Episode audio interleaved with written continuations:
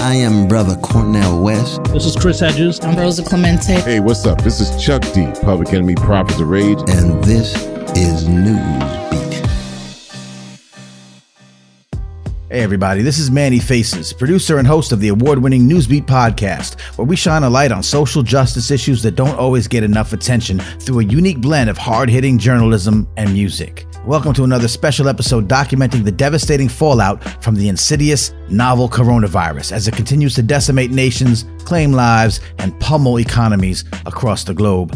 Now, what's been emerging since our last episode is a bit of a clearer picture of the faces and folks represented in those gruesome numbers. Surprise, surprise, they're predominantly black and brown. Yeah, the coronavirus has been disproportionately affecting African Americans and Hispanics, with preliminary figures revealing the death rate among minority groups to be double that of their white counterparts, and testing to overwhelmingly be administered to whiter and wealthier folks than those of color. Well, to anyone who's been awakened to the sheer brutal structural iniquities this country has been designed with since its founding, there's really no mystery at all. In fact, civil rights and civil liberties advocates predicted exactly this, way before the body count started piling up. The answer is racism, the threads of which have been sewn into the very fabric of this nation, and these brutal truths are merely being laid bare yet again in these sinister figures. As you'll hear from our amazing guests, the government's quote guidelines to stop the spread merely perpetuate these inequities.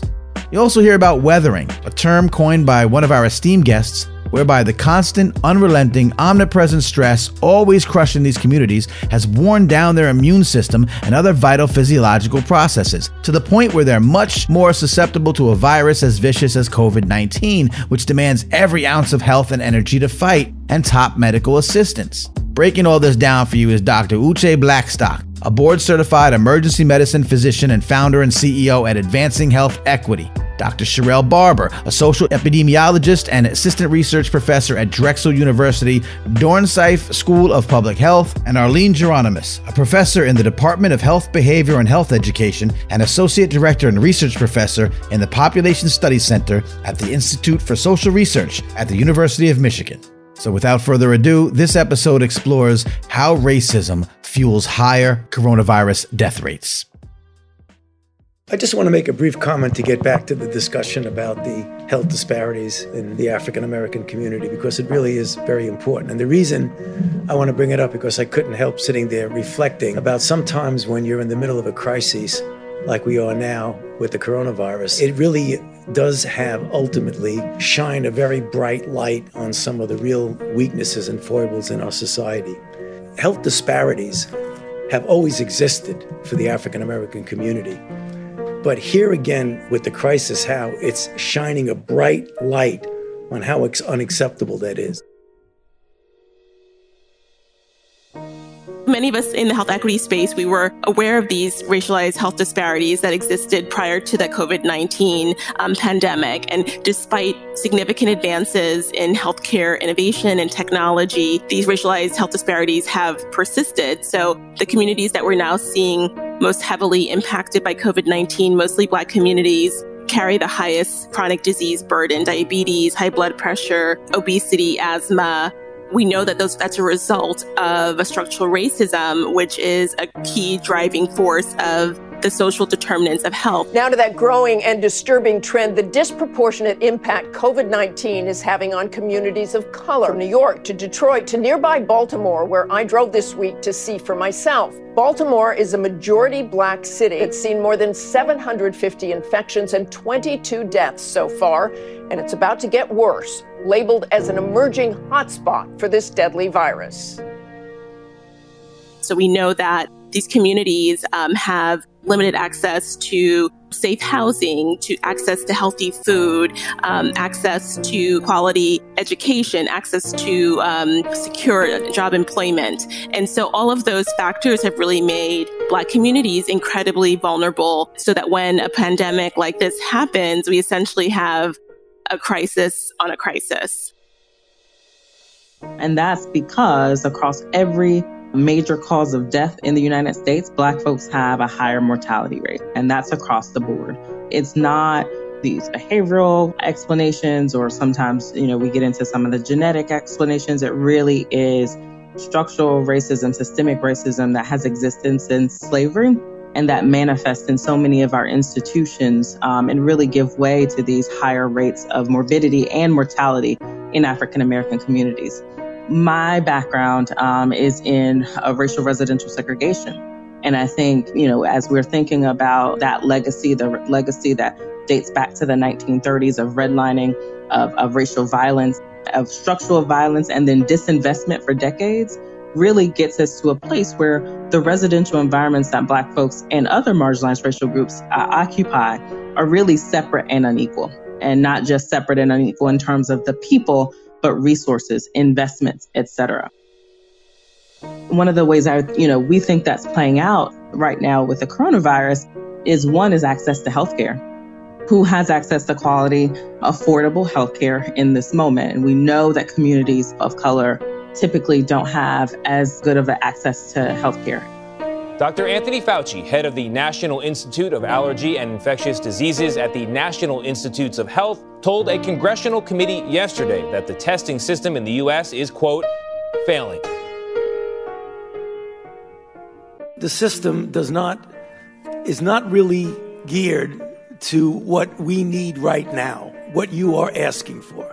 That is a failing. And a that, failing, yes. It, it is a failing. I mean, let's admit it. The fact is, the way the system was set up is that the public health component that Dr. Uh, that, that Dr. Redfield was talking about was a system where you put it out there in the public and a physician asks for it and you get it. The okay. idea of anybody getting it easily, the way people in other countries are doing it, we're not set up for that. Do I think we should be? Yes, but we're not. That's really important in this moment because where testing is taking place, where people have access to testing, is typically in hospitals and healthcare settings. So if we have whole communities that can't even get tested and know that they have the disease, what does that mean about the kind of transmission within communities, especially since we know that this virus is asymptomatic in many folks, right? So, what I'll say is testing has been botched and reckless across the board. But for these communities who don't have access just to affordable quality healthcare, it's it's really critical in this moment, right? So that's one thing. We also know that within the healthcare system, if you happen to access it, treatment options are usually out of reach because they're unaffordable, right? And we also know, and it's documented time and time again, that when Blacks and Latinos and other marginalized racial groups interact with the healthcare system, it can literally be deadly, right? So we see this with like the maternal mortality rates among Black women. We know that there are instances of discrimination, of bias, and we know anecdotally that people who are presenting with symptoms with the coronavirus, they're being turned away for care. We're in this situation where we have scarce resources, limited beds, limited life saving equipment like ventilators. Then you're going to see these biases and that discrimination play out. We think that's some of what's happening. Mayor de Blasio said the city will soon release data on the racial breakdown of coronavirus cases. And in fact, Governor Murphy in New Jersey did that today as well. This is an emerging storyline today. The numbers will likely show that the disease is disproportionately affecting people in lower income communities and people of color. There is fear, too, of racial disparity in New York City's coronavirus infections. According to the city controller's report, 75% of all frontline workers are people of color, 19% are non citizens, and 8% lack access to health insurance. It's been very interesting over the last few weeks. Um, so I work part time in various urgent care locations in central Brooklyn. Most of our neighborhoods are relatively diverse. Some are gentrifying areas. Typically, we've seen a pretty racially and socioeconomically diverse patient population, but definitely over the last uh, three weeks, that demographic has shifted. We're seeing mostly black and brown patients. We're seeing patients who are essential workers. They work for transit. They work for the post office. They still have to go to work and they're exposed to the public. We see a lot of service workers that are still working for um, food apps like Seamless that are out there making deliveries. And we're seeing definitely less white and affluent patients who have the uh, ability to actually work remotely from home. And so it's interesting because I, I started noticing this a few, about three weeks ago. And I asked the other staff at our urgent care, I said, are, are you noticing this? And everyone's like, yeah, we, we're totally noticing that we're seeing predominantly black and brown patients. And then the interesting part that happened was over the last few weeks, our urgent care organization has had to close down some sites. And those are sites that are in mainly white affluent areas because the volume is so low and they've had to shift staffing over to black and brown neighborhoods because the volumes are, are insane and have shot up significantly. And so it was interesting because even this observation that I was initially making, it, it, turned out to be true. And then when, you know, some of the data came out within New York City about which zip codes where the most COVID-19 cases were, that kind of confirmed things. And then when we just got that data from the New York City Department of Health a few days ago, showing that you know Black and Latino New Yorkers were twice as likely to die from COVID nineteen than, than white New Yorkers. It, it definitely sank in that those observations I had a few weeks ago had been um, confirmed. But one thing that I thought was interesting that I want to just share is that when testing first came out, the CDC was recommending that those who should be tested, they required, uh, they would have traveled to one of the endemic areas. So Italy or China or they knew some someone who had been tested. And the fact is, is that you know most like working class Black folks in Central Brooklyn, they would not have traveled to Italy or China or known someone who had been tested because at that point it was mostly politicians and celebrities, you know, the entire Utah Jazz team.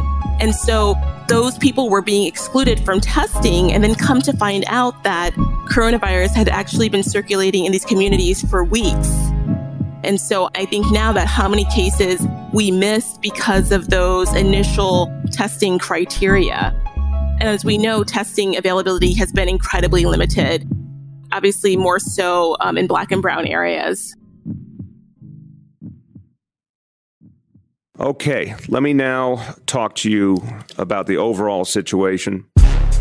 I hate to say this, but it's true. We are now the epicenter of this crisis right here in the nation's largest city in New York City, on average, 20 people die a day at home. But since the pandemic hit us a few weeks ago, uh, it's now up to 200 people die at home. I wonder if part of that, what we'll find out when we look at racial demographics, is that people, they want to stay home. They don't trust the healthcare system. They feel like, I'd rather just stay here until I need to go. And by then, by that time, you know, it's too late because I even have patients that I see in my urgent care clinic that come in with symptoms of COVID 19. And I have this conversation with them about, hey, I'm worried about you. I think I may need to send you to the emergency department. And they're like, no, I don't want to go there and die. And in the community at large, in the great city of Chicago, Chicago, there are very, very worrying signs in the data about their out their outbreak and its contours. Contours. African American residents are dying at nearly six times the rate times the rate of white residents in Chicago. Af- African Americans make up about 30% of Chicago's population, but 68, 68% of Chicago's deaths from coronavirus. Disturbingly, this information is going to show you that slightly more than 70% of all the deaths, 70%, 70% of all the deaths in Louisiana are of African Americans. And so that deserves more attention, and we, are going to have to dig into that and see uh, what we can do uh, to slow that trend down, to slow that trend down, to slow that trend down. There's also lessons to be learned. Why are more African Americans and Latinos affected? We're seeing this around the country. Now, the numbers in New York are not as bad as the disparities we see in other places across the country, but there still are apparently disparities. Why?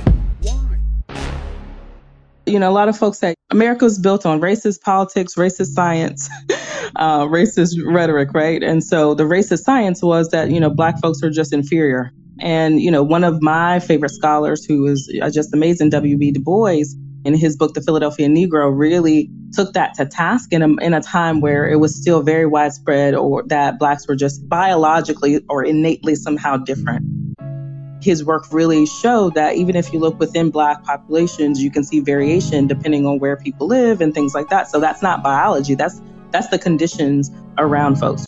We've shown that time and time again with data that this whole idea of a genetic predisposition to disease is just false and that we need to really get beyond that. But again, like I said, one of the other narratives that we're really seeing is this behavioral narrative, especially when, you know, looking at things like, oh, well, Blacks have this higher prevalence of those underlying chronic conditions like diabetes that make the coronavirus more deadly um, and more severe, pointing to obesity and things like that. But, you know, they're not talking about the ways in which uh, Black communities have been um, uh, red lines and access to healthy foods and all of the resources necessary to live a healthy life. That's the issue. So the same structural racism that sh- is shaping the coronavirus shapes underlying chronic conditions. We're not talking about that. And so if anything is quote unquote behavioral, it's because of the choices that people have and have been given. If you think about it, who's dying? In the black population is typically at younger ages. And that's because these chronic conditions emerge for blacks and other groups much earlier, again, because of this chronic stress and there's the weathering hypothesis, et cetera. So even that idea that, oh, if you're over a certain age, if you don't understand this from a racial justice lens, you'll you'll miss the boat that we might need to be saying age, yes, is a factor, but for black folks, we might need to be paying attention to them at younger ages. First of all, we have to be clear that in December 2019, none of us was immune. So all of us should have an equal opportunity of being infected. But what this virus has done is taken away the mask, the veneer, pulled the sheets off of this myth of equal opportunity in this society. Black folks are getting infected more because they're exposed more. Once infected, they're dying more. Their bodies, our bodies, have borne the burden of chronic disinvestment, active neglect in our communities. It is because of structural racism, which puts us in the more forward facing jobs so that we're more exposed and less valued, don't even have the protection that we need. You know, the residential segregation it turns into employment segregation, educational segregation, environmental hazard segregation. All of those insults in our bodies have given us more of these so called pre existing conditions. So once we're infected, we have more severe outcomes from the disease. I first hypothesized weathering, I'd say about 30 years ago, um, but I have been working on it for those three decades since developing the ideas and empirically testing it and learning and testing the possible biological mechanisms for weathering. So that now weathering, I think, is a well accepted theory of increasing health vulnerability and um, accelerated biological aging among populations who are subjected to environmental and material and psychosocial stressors on a chronic basis, which in this country often points to African Americans and other ethnic and racial minorities, and also the poor.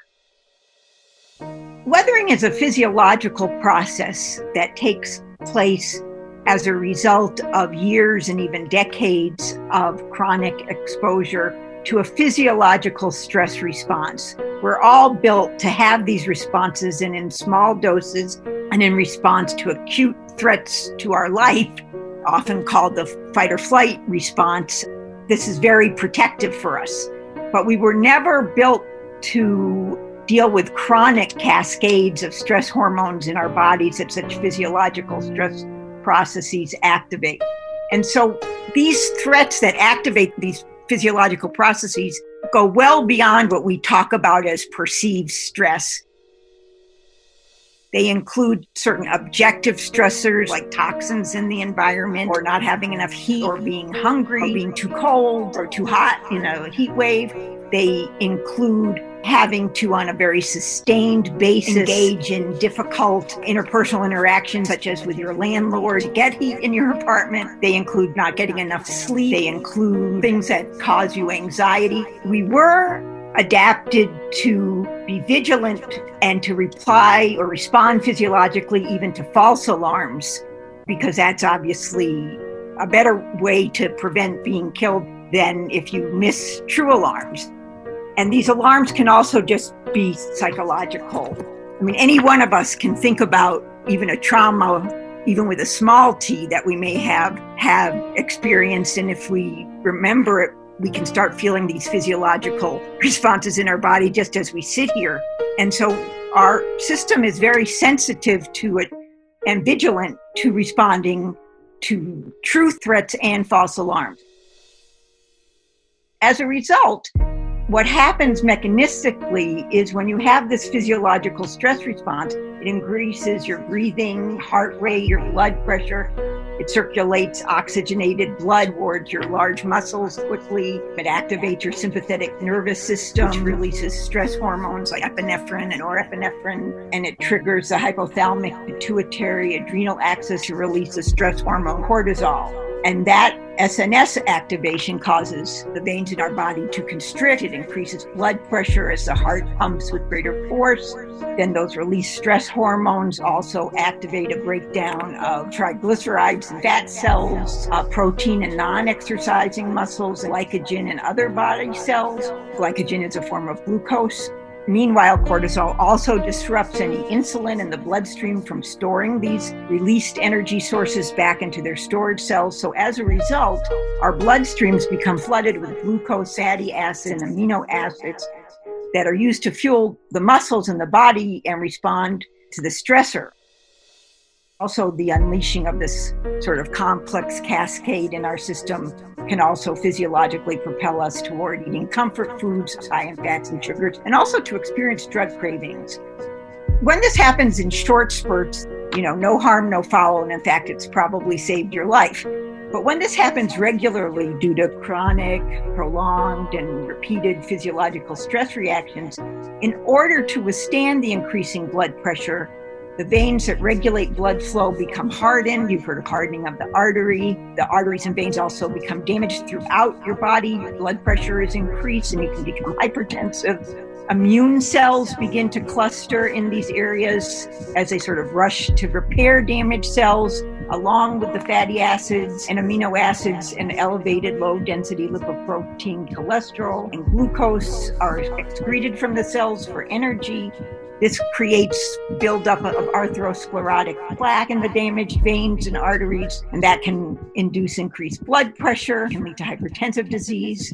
In the heart, the blood returning at a higher force can cause the muscles in the left ventricle to thicken. That can enlarge the heart and potentially trigger an irregular heartbeat. Meanwhile, the body expends significant amount of energy in secreting protein, sugars, and triglycerides, and then releasing insulin. So these processes can damage insulin secreting cells in the pancreas and create insulin resistance, leading to diabetes.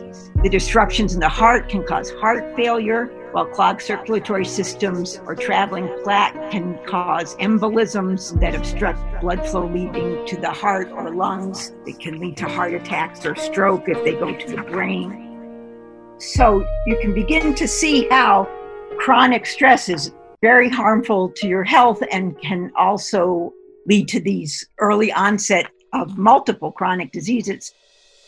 But where weathering also adds to this equation is that vital body organs like our lungs and our immune system, which are all comprised of cells that renew themselves through cell division to maintain our health, in addition to being crucial for growth and development, that cell division is also responsive to the need to repair damaged cells in those organs and tissues and body systems.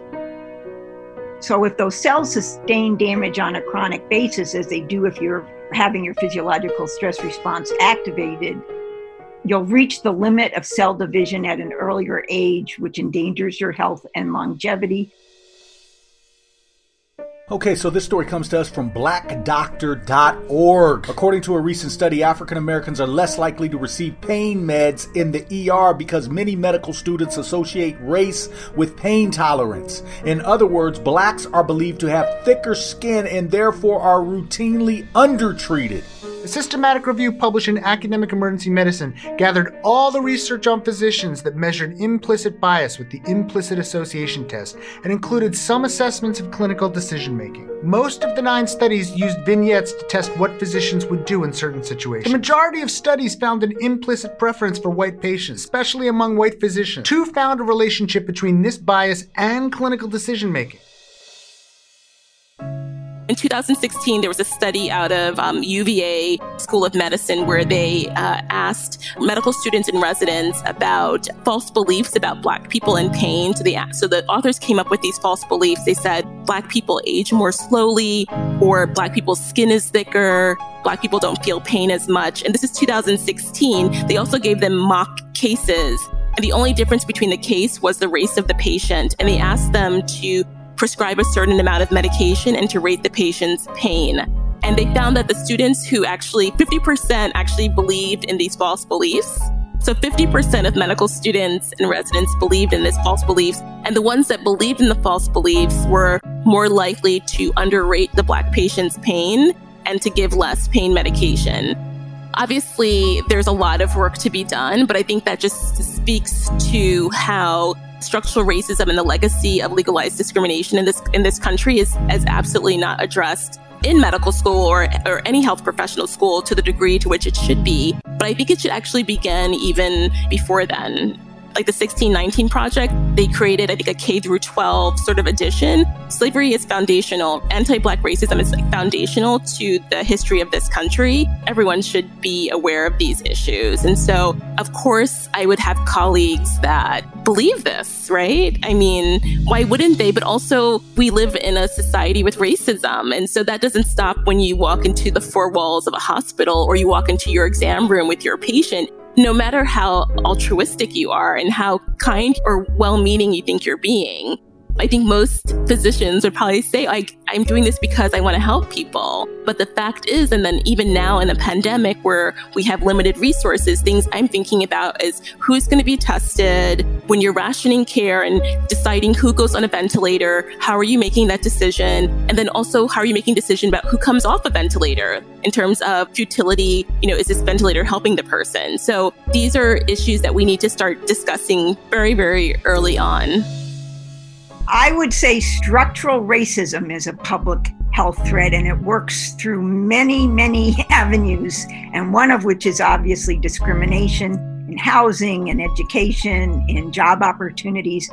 But there are other ways. Environmental injustice is, is a way, just a psychosocial lack of having your values honored in public, um, the stigma associated with racism the anxiety, the need to be vigilant. You know, what what does it mean to tell people to wear bandanas over their noses and faces, you know, when they go into public places if they're, you know, African American, especially African American male?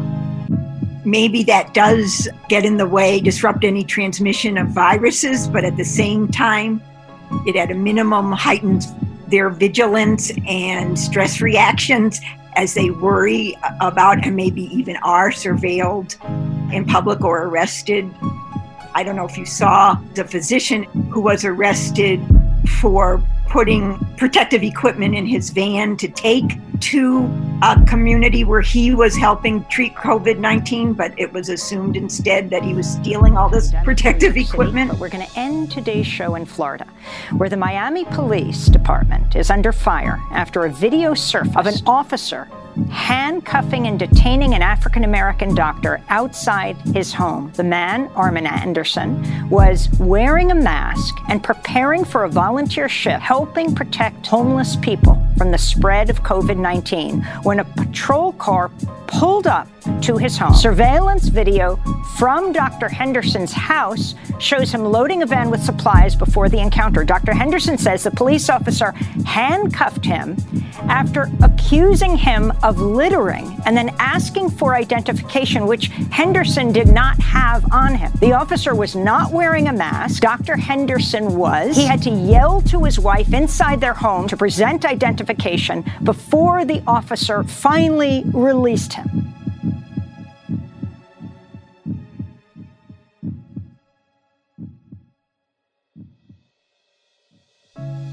These things happen on a daily basis and with subtler cues than that. And so there's so many ways that we've just sort of denigrated and ignored what the lived experience is of uh, Black Americans. And as we do that, that itself contributes to weathering. I'm a social epidemiologist, you know, but not everyone is trained in thinking about these issues. And again, we oftentimes default to the behavioral and uh, unfortunately sometimes the genetic explanations without taking into consideration this much broader context of structural racism, of systemic racism, of institutions over time that have really uh, been detrimental to communities of color.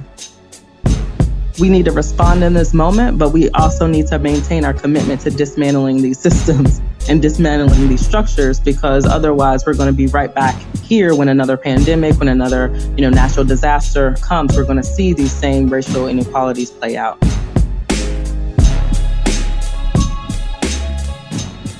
Once again, I'm Manny Faces for Newsbeat. Thank you for listening. As you heard, this is all critically, critically important stuff. Essential to not just understanding why the hell communities of color are being so disproportionately affected, but how we can help successfully prepare and better remedy the next pandemic. As you learn, all of these socioeconomic and even physiological factors predisposing minority groups to the lethal wrath of COVID 19 has existed long before it spread from across the world to our shores. And unless we include these bitter truths in the conversation, such atrocities can never be fully remedied. So let's keep these issues in the discussion. Let's include them on every talking point about this disease. Let's demand their inclusion and then demand these racist underpinnings and consequential inequities finally be addressed. And on that note, be sure to tune in for our next full episode, which tackles the racist policies of redlining and it features original rap lyrics from our longtime artist in residence, Silent Night. These issues are all related, and you'll see why. Now, again, as always, if you were inspired or learned something new or dug anything about this episode, please subscribe on Apple Podcasts, Spotify, Stitcher, wherever you get your favorite podcasts. Rate us, review us, and share us with everyone you love and everyone you hate. Post us to social media, do all the things. We appreciate it. Every little bit helps. Also, be sure to visit usnewsbeat.com where you can also hear all of our previous episodes, read accompanying full length stories, and learn more about our guests and artists and these issues. Shout out to our parent company, Inbound Marketing, Sales Enablement, and Client Retention Diamond HubSpot Partner Agency, Morey Creative Studios. They remain open for business, so please, if you're interested in top quality marketing, SEO optimization services, lead generation, and more, check them out at MoreyCreative.com.